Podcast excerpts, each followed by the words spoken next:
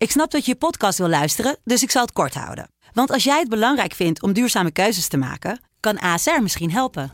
Nou hoor ik je denken, hoe dan? Nou, bijvoorbeeld bij het duurzaam herstellen van schade. Of de premies die we beleggen volgens ons duurzaam beleggingsbeleid. Dat bepaalt waar we wel en juist niet in investeren. Wil je meer weten over welke duurzame keuzes ASR maakt? Ga dan naar asr.nl slash duurzame keuzes. ASR doet het. Zo, dan kan je nu lekker naar je podcast luisteren. Joost Klein is gonna represent the... Who the fuck is this guy? Joost Klein is een veelzijdig man. Rapper, muzikant, netwerker, stijlicoon, marketeer, wereldbestormer, schrijver. In de podcast Joost Klein 12 points belichten we het fenomeen Joost aan de hand van 12 punten. Joost Klein, doe de point. Joost de Klein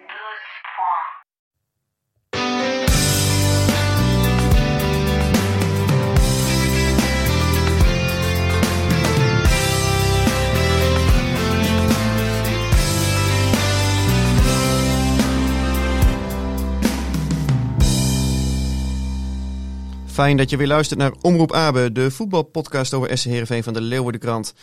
Eindelijk, na 493 minuten kwam er dan een einde aan de doelpuntendroogte. Tibor Halilovic was de verlosser voor SC Heerenveen tegen PSV, maar ondertussen wacht de club nu al 66 dagen op een overwinning en zijn er nog 11 wedstrijden om in ieder geval 10 punten te pakken. Geert, Arend Roorda. En dan zeggen ze dat journalisten niet goed zijn met cijfers, hè?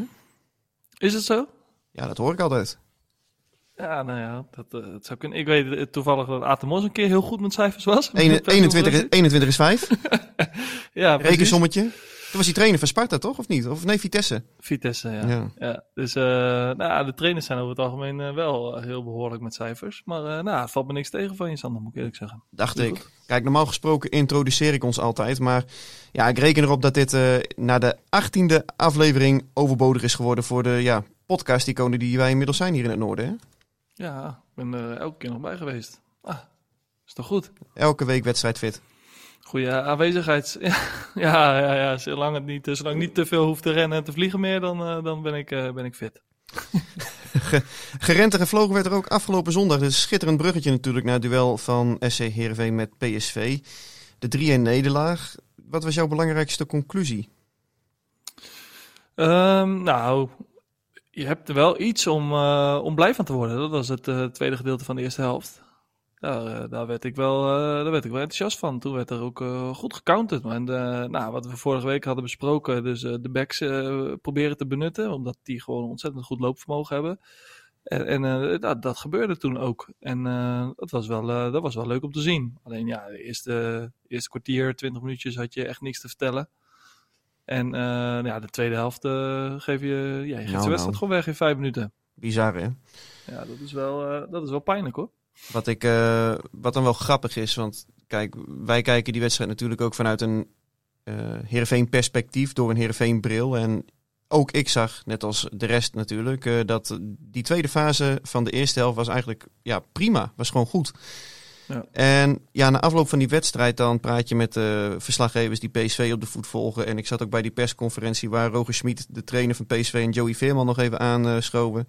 En als je dan hun perspectief op die wedstrijd hoort, ja, dan is het... Oké, we hebben twee keer een kwartier gas gegeven. één keer in de eerste helft, één keer in de tweede helft. Heerenveen werd inderdaad even wat beter in de eerste helft. Maar dat kwam vooral omdat wij toen lieten lopen. Ja, vervolgens hebben we de tweede helft op 50% eh hebben uitgespeeld en weer door. Dit was een belangrijke puntjes voor de titelrace. Eh, later een midweeks eh, duel voor de Conference League. Geen schade Ja. geleden. Wegwezen. En toen dacht ik, ja, zo kun je hem ook bekijken. Nou, dat, dat, dat klopt. Eh, dat klopt, maar ik had wel, ik had niet, ik had niet ik had echt wel het idee dat PSV het echt wel even moeilijk had hoor, in het, in het tweede gedeelte van de eerste helft. En ook wel dat de PSV ergens ook wel gewoon een beetje nerveus werd. Omdat, eh ja, Heerenveen had gewoon toen echt de betere kans. En ook gewoon, eh, ook niet gek, we hadden ook niet gek hoeven opkijken als Heerenveen gewoon met een voorsprong de rust in ging. Het had zomaar eh, gekund met die kopbal ja. van Siem de Jong. Nou, precies. Dus, ja, en dan achteraf is het dan, eh, ja, ja, de tweede helft gingen we heel even aanzetten en dan gingen we freewheelen. Nou, ja, ja. Heerenveen was gewoon verslagen in de tweede helft. Twee snelle goals en nou, niet bij machten om, en niet het vertrouwen op dit moment om daar nog echt wat van te maken. Nee, want na die 3-1 wist je ook gewoon dat het klaar was. En eh, ja, nog één grote kans voor eh, Anthony eh, Musaba. Maar ja, de vraag is inmiddels, zal hij dit seizoen überhaupt nog een doelpunt of een assist gaan maken? hè? Ja, hij heeft zijn statistieken niet mee, hè? Dus, Nee, dat kan je eh, wel zeggen. Dus wat, dus wat dat betreft, eh, ja, wat dat betreft wordt het een, is dat een lastig verhaal. Alleen, eh, ja, één kans van Moesaba is natuurlijk wel erg pober. Want PSV werd natuurlijk ook nog steeds een aantal keren eh, behoorlijk dreigend, hè? Met Bruma en met Doan. Het zegt ook wel iets, denk ik, dat je die twee, eh die twee eh Madueke, dat is wel een hele goede speler. Zo, ja, die is echt Dat goed. die, eruit, eh, dat die er ook uit werd gehaald. Ja, wie viel hier nog meer in, nou ja, laten we zeggen, positieve zin op? Nou, ik vond het fijn dat Van Beek weer erbij was. Ja. Daar werd ik wel blij van. Dus, eh, ehm, ja, verder vond ik eigenlijk in de eerste, eerste gedeelte van de eerste helft vond ik Heerenveen heel erg onzichtbaar. Eigenlijk elke speler. En, en dat naarmate de wedstrijd vorderde, eh, gebeurde er wat. En, eh, en dat werd steeds beter. En toen werd eigenlijk elke, elk individu werd, eh, ja, ging aanstaan. En waardoor ook heel erg... betrokken werd bij, bij het omschakelen naar aanvallen toe. En ook uiteindelijk met creëren van kansen. Dus, dus ja, ik was daar wel. ik was eigenlijk wel tevreden over een heel veel, heel veel individuen. tweede gedeelte van de eerste helft. En laten we één speler eruit pikken. Amin Sar, hij is natuurlijk gekomen voor zo'n 2,3 miljoen euro van Melmeu. Eh, wordt veel van die jongen verwacht. Ja. Ja, die kan voetballen. Dat hebben we gezien, hè? Ja, dat is zeker weten. Ik vind het is een jonge speler natuurlijk, maar wel een eh, geweldig fysiek heeft hij van zichzelf. Dus het is een, eh, een, een- echt een atleet. Dus springt hoog, eh, loopt mooi en snel, beweegt goed. Is ook eh, redelijk vaardig. Ja, vaak een Ook, eh, goede aanname meteen. Heeft die bal Ja, goed dus- liggen. is wel een jongen met, eh, met echt potentie. Dus, dus hopelijk ja, kan hij dat echt bij Heerenveen ontpoppen. Waar Heerenveen uiteindelijk, ja, als je kijkt naar het verleden, wel echt onbekend staat dat er zulke spelers ja, goed kunnen faciliteren om zichzelf te ontwikkelen tot een echt eh, serieuze, goede aanvallende speler. Hij moet alleen, heb ik het idee, meer bij Sidney van Hooydonk in de buurt staan. Hè? Of eh, klink ik nu te veel als een trainer? Want volgens mij is dit vooral een jongen die echt zo doelgericht is. Zet hem nou ja, op een gegeven moment, eh, als je kijkt Nu naar moet hoe hij vaak achter zijn bek aan.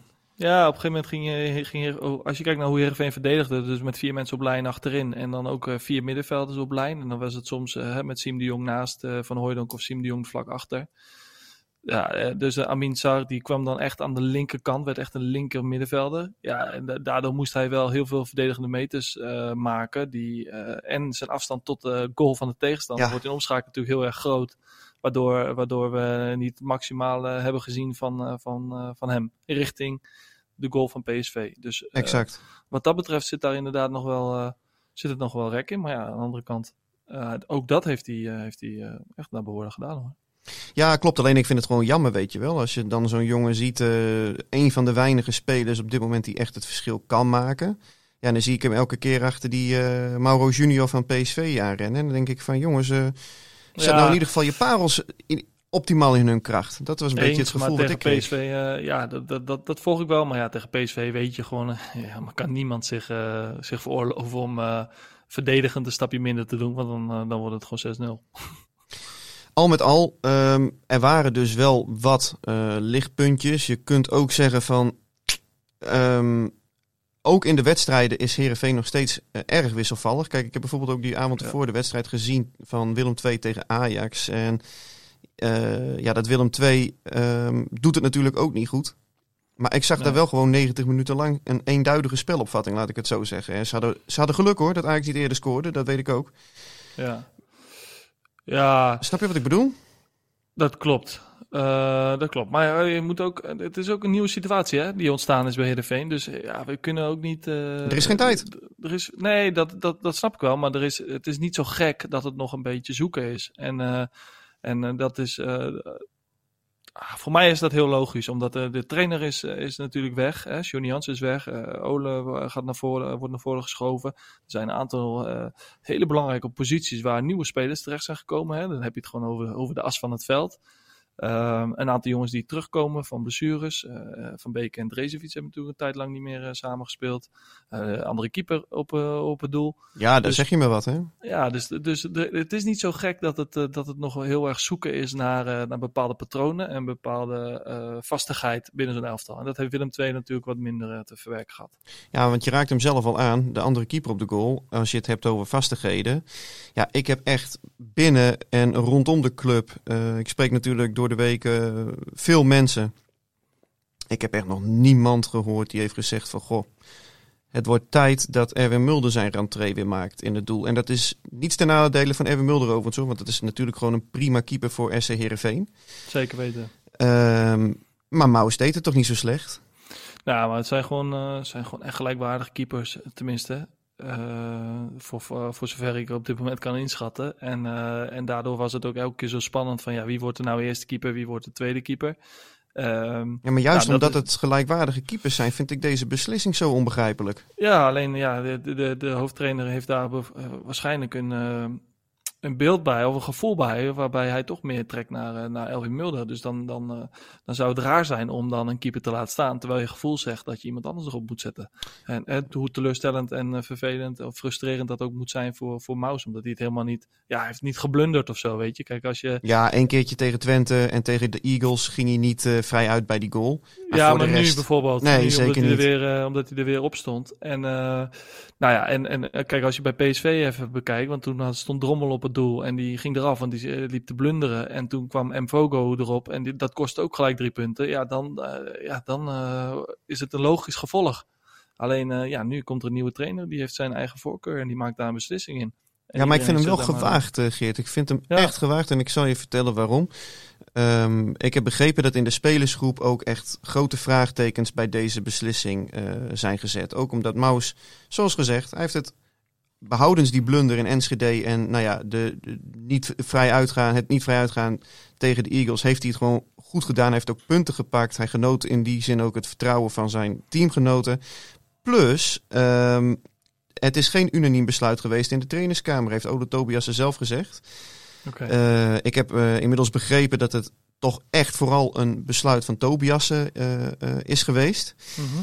Met andere woorden, dit moet Erwin Mulder ook voelen. Dus die, die staat ook niet eh, onder de lat, wetende dat hij het volste vertrouwen van eh, de mensen geniet met wie die eh, direct te maken heeft, met wie hij werkt. Dus Nee, ik, ja. ja. ik, vind, ik vind het gewoon ronduit onverstandig eigenlijk. Zeker gezien het moment. Ja, nou ja, dat, dat, kan, je, dat kan je vinden. Alleen nogmaals, eh, Tobias is natuurlijk wel verantwoordelijk voor degene die hij, die hij opstelt. En hij wordt daarop uiteindelijk op, op beoordeeld en ook op afgerekend als dat niet goed gaat. En, en eh, ja, Mulder is natuurlijk wel dusdanige professional met dusdanige ervaring dat hij wel eh, Oh, kan, zeker. dealen, kan dealen met de situatie dat hij niet ideaal is, maar kan er wel gewoon leveren. En ik vond Mulder daar ook gewoon een prima wedstrijd keeper. Hij, eh, Tobias had het over de, eh, de uitstraling van, van de beide keepers. En over Communicatie? uitstraling en communicatie. Ja, daar had hij het over. Ja, Ja. dan denk ik, dat zijn in mijn ogen wat ja, containerbegrippen Ja. of zo. Ja, het zijn vage begrippen, man. Hè? Omdat het, eh, het is heel lastig te duiden van wanneer eh, straalt iemand iets uit. En dat is ook multi-interpretabel. Dus ik kan eh, iemand heel erg goed iets uit vinden stralen. Maar jij zegt iets, zoiets van, nou, ik vind het, ik vind het niet. En, en, nou, en nogmaals, dat is het gevoel die een trainer daarbij moet krijgen. En ja, die baseert zijn keuzes op, op, op, denk ik, op gevoel. Omdat het niet, het zijn geen harde feiten of harde cijfers waar hij, wat hij kan weerleggen. Dus ja, hij is daar verantwoordelijk voor. En, eh, en nogmaals, ik vind dat Mulder het, eh, ik vind dat Mulder het wel, behoorlijk heeft gedaan. En ik vond ook geen. Er werd nog even discussie of het een fout was, hè, die goal. Ja, welke Nee, ja, bedoel je? De tweede of de eh, derde?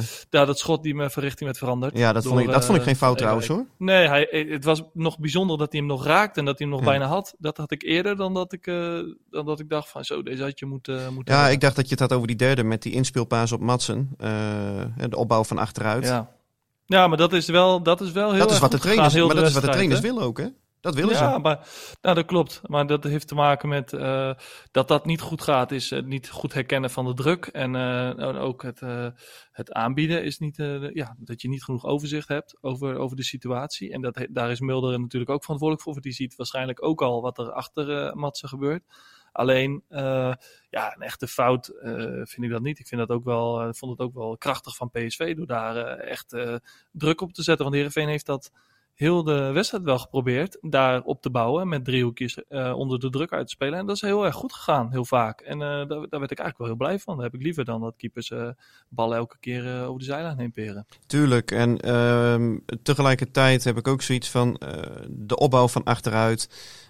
het verzorgd willen voetballen. Ja, dat hebben we vorige week natuurlijk ook besproken. Ja. ja, inmiddels eh, kun je wel stellen dat je toch langzaam maar zeker naar die degradatiestrijd eh, gaat. En ja, groot cliché, ik weet het. Maar dan worden er ook andere dingen gevraagd, hè? Ja, ja, nou ja, goed. Dat, dat, daar komt natuurlijk op een gegeven moment een, eh, een andere energie moet daar vrijkomen. Een overlevingsmodus energie. En ja, dat is, dat is de vraag of dat, eh, of dat eh, bij Heerenveen past. Of dat bij de spelers past. Want er zijn niet zoveel spelers in de huidige selectie die dat, eh die dat Nee, gemaakt, nou ja, je, stelt, je stelt de vraag, beantwoord hem eens. Ja, ik denk bij Willem II, Sven van Beek. Was die, hij heeft daar ook bij Willem Ja, II, zeker. Maar past, past dit voetbal bij deze, bij deze selectie, bij deze spelers? Ehm, ja, dat, is, dat weten we pas achteraf of ze daar mee, kunnen, mee kunnen dealen. Het is een andere druk die, die je hebt. En eh, daarmee wordt ook op een gegeven moment eh, wordt het goede voetbal wordt overboord gegooid om, eh, om resultaat te halen. En je probeert dat altijd te combineren. En, maar zeker richting slotfases van wedstrijden, ja, dan, dan gelden er even andere wetten. Je hebt het zelf ook meegemaakt, toch, bij Excelsior? Toen je daar op huurbasis voetbalde. Hoe, Ja. hoe, hoe is zoiets dan? Ja, bij Excelsior hadden we een hele jonge groep. En we hadden, we hadden gewoon een hartstikke goed half jaar met veel eh, vertrouwen. En we wonnen ook gewoon eh, heel veel wedstrijden. Alleen we kwamen gewoon van een te grote achterstand af. Om dat uiteindelijk nog eh, op de laatste speeldag net niet te halen.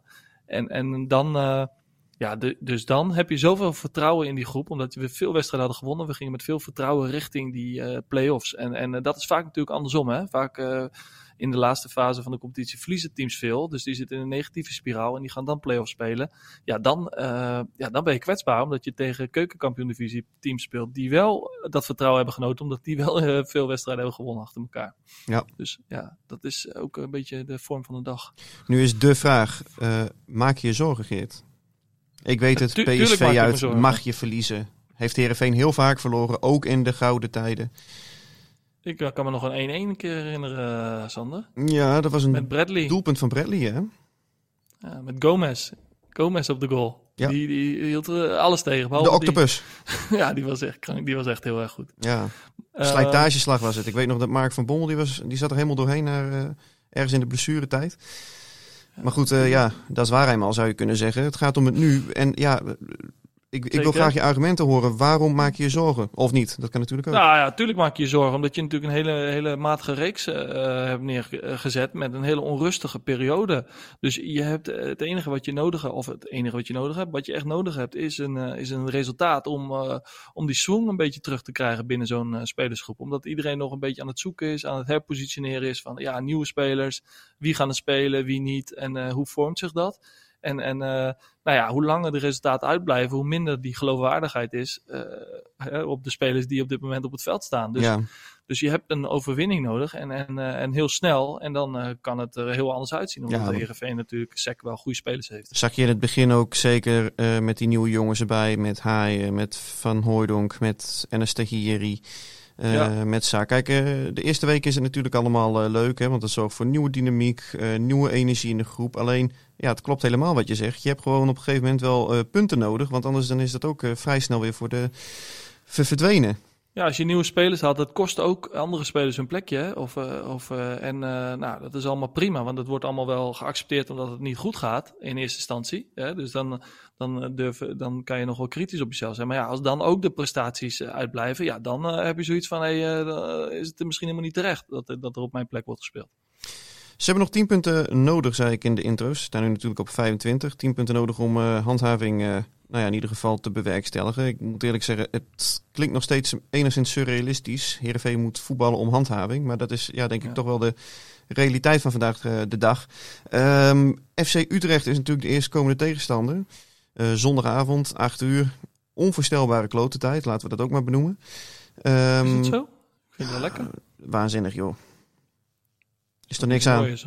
Is toch niet mooi om zondagavond heerlijk een eh, potje voetbal te kijken? Jongen, jongen, jongen, jongen. Er mogen eindelijk weer mensen met kinderen het stadion in en die dat liggen is, dan al op dat bed. is waar. Dat is waar. Dus, ik, eh, dit was puur een egoïstische opmerking. Dat moet ik even toegeven. Want ik ben het met je eens dat het voor, voor mensen die de volgende dag weer moeten, naar kantoor moeten, s ochtends vroeg, of moeten werken. En eh, met kinderen die de volgende dag naar school moeten vroeg. Ja, dan is dat natuurlijk een verre van ideaal. Ja, ze doen hun best hè, om het stadion zo vol mogelijk te krijgen met eh, gratis kaarten weggeven. Ik snap het volkomen hoor, want eh, ja, je hebt gewoon die steun eh, nu ook nodig en dat kun je Ja. best in een vol stadion hebben.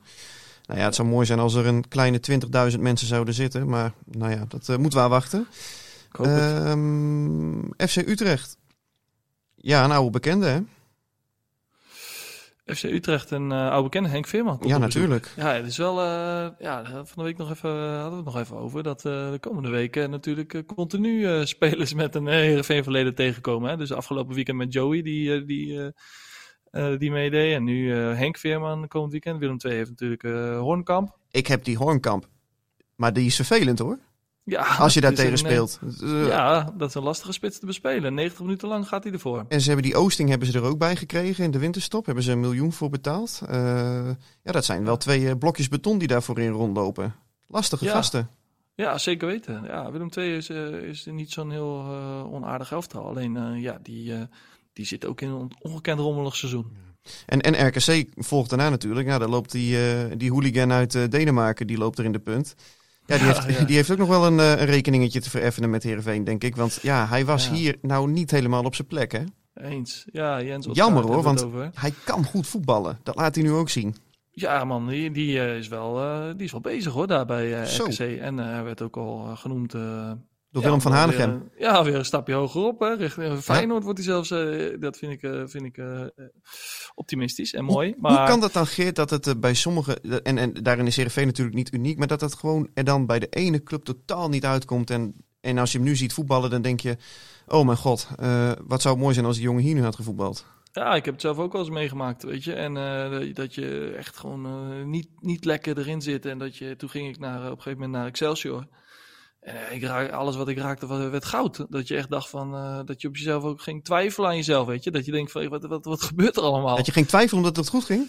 Ja, omdat je dacht van, hoe kan het nou? Waarom kan het nu ineens eh, allemaal, allemaal goed gaan? Alles lukte. En ja, dat is gewoon een combinatie van, van verschillende factoren. En bij Heerenveen heeft hij nog Relatie. tijd gehad. Wesley Ja. Sneijder natuurlijk met Jolante Cabot, hè, 2010 WK.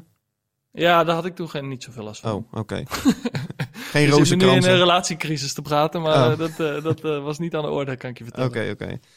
Maar ja, het is toch bizar dat, dat zo'n jongen daar ja, de pannen van het dak speelt. Ik zag hem ook een actie maken tegen NEC. Een solo van, van 60 meter, kappen draaien. Ja, wa- waanzinnig. Je spreekt wel vertrouwen uit. Ja. Ja, doet het, eh, doet het hartstikke goed, die jongen. En ik denk eh, inderdaad dat hij wel eh, een klein beetje gevoel heeft om ook tegen Heerenveen eh, ja, wel wat te laten zien. Ja, maar hij werd hier ook uitgefloten hè, op een gegeven moment. Ja. Het was enorm ongelukkig, want ik weet nog dat hij op een gegeven moment twee penalties miste die ook. Hij wilde zo graag. Ja, dat was ook een beetje, dat was, dat was gewoon heel lullig, omdat hij, nou, hij deed wel zijn stinkende best. Hè. Over zijn ethiek kunnen we heel weinig, weinig zeggen. Alleen hij zat, hij zat gewoon echt in een vormcrisis. Hij, hij, hij- het lukte hem gewoon even niet. En eh, ja, toen wilde hij dat in, in ieder geval goed maken door in ieder geval de penalties te benutten. Dat je dan toch nog wat vertrouwen hebt door eh, statistieken aan te vullen. En dan mislukt dat Ja, ook. En als dat mislukt, dan, eh, dan eh, zit je natuurlijk in eh, een zak en as. Eh, Utrecht. Ja, waar liggen de kansen? Ja, Utrecht is ook niet een heel stabiel team, vind ik hoor.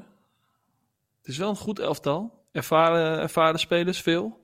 Dus eh, ze hebben echt eh, heel veel kwaliteit in de groep. Alleen, eh, ja, ja, dat is ook een beetje afwachten hoe die voor de dag komen. Want het is ook nogal wisselvallig.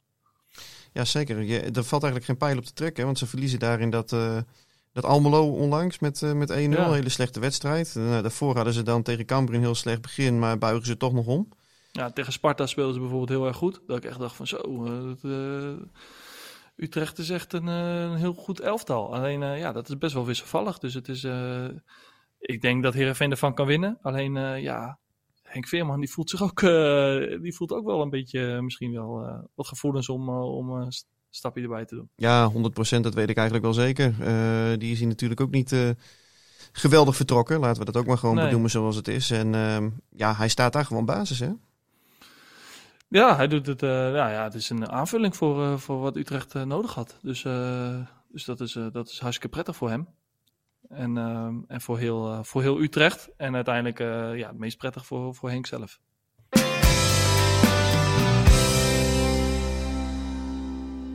Nou Geert, speler van de week, kop er maar in. Ja, ik moet, naar, ik moet even naar ex-speler van Heerenveen. Hè, heel recent, Joey Veerman. Want die, deed, ja, die doet moeiteloos mee daar bij PSV. Wat, eh, wat leuk is. Ja, Eh, moet, je, moet je eens horen trouwens hoe die werd toegezongen afgelopen zondag in het Philipsstadion.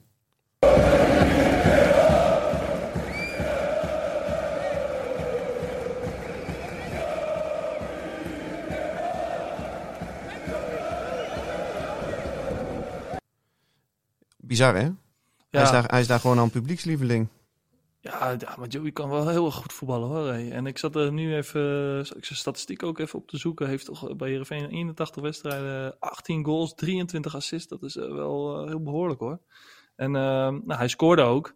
En dan eh, gaat het altijd over het juichen. Dus dat, eh, dat is dan... eh, Ja, ja, gelijk dat, heeft dat hij. Is zo'n, dat is zo'n spanningsveld waarvan, waarbij de ene speler zegt van ja, ik ga niet juichen tegen mijn oude team eh, en, en de andere wel. Ik, ik vind dat Joey 100% gelijk heeft. Ik vind dat je, ja, als je echt respect hebt voor je elftal en je, je wil niet scoren, dan, dan moet je ook niet meedoen. Ja, maar jij juichte toch ook gewoon toen je met Excelsior die twee keer scoorde?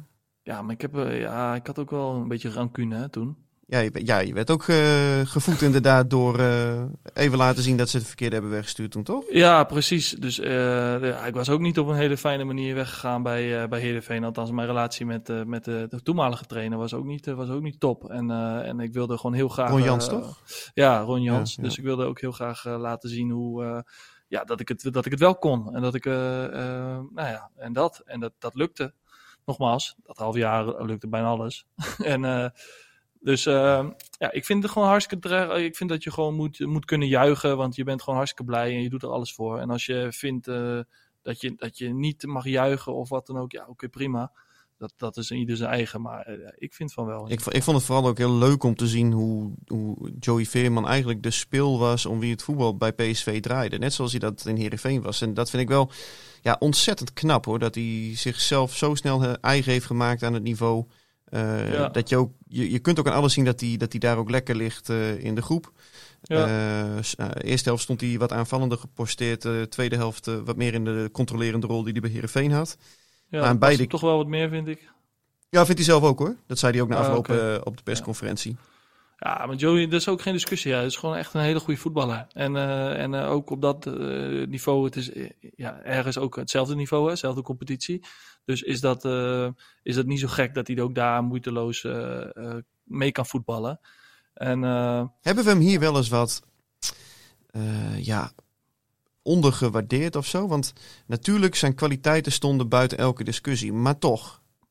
Ja, nou ja, goed, eh, vaak ging het over zijn eh, verdedigende, verdedigende kwaliteit of verdedigende arbeid die hij eh, die die moest leveren. Ja, en hij zat toch ook wel vaak tussen zeiken op zijn ploegenoten en onbegrip. En Ja, maar dat is, dat is ook ergens een- natuurlijk niet zo gek. Als je zelf eh, twee stapjes eh, verder denkt en, eh, en de ploeg kan daar niet in mee, dan, ja, dan, is dat, dan kan dat best frustrerend zijn. En als dat ook de resultaat nog tegen zit, ja, dan, dan moet je dat ook wel eens even uiten. En hij, is- hij is ook een speler die, of een jongen, ja, zijn open boek. of, een, of een gozer die gewoon daar ook niet onder stoel of banken nee, hij, dat- hij geeft meteen zijn mening, stopt. altijd. Ja, weet je wel. En, dat- eh, dat- goed is goed, slecht is slecht. En eh, ik moet zeggen, ik vond het altijd wel prettig gozer om mee eh, te werken. Ook, na, ook met interviews na afloop van wedstrijden of voorverhalen. Het was altijd wel, je wist altijd dat je een leuk verhaal kreeg als je met hem sprak. Ja, dat is, dat is een open, wat jij zegt, het is een open boek daarin. En dat, is, dat is hartstikke mooi. En, hij- en ja, dus daarin, eh, ook bij Herenveen, word je natuurlijk ook vaak gedwongen om eh, ja, echt wel wat verdedigend werk op te, op te knappen af en toe. Zeker als je in het midden speelt. En, eh, en bij PSV is dat eh, vaak net even wat minder in de Nederlandse competitie.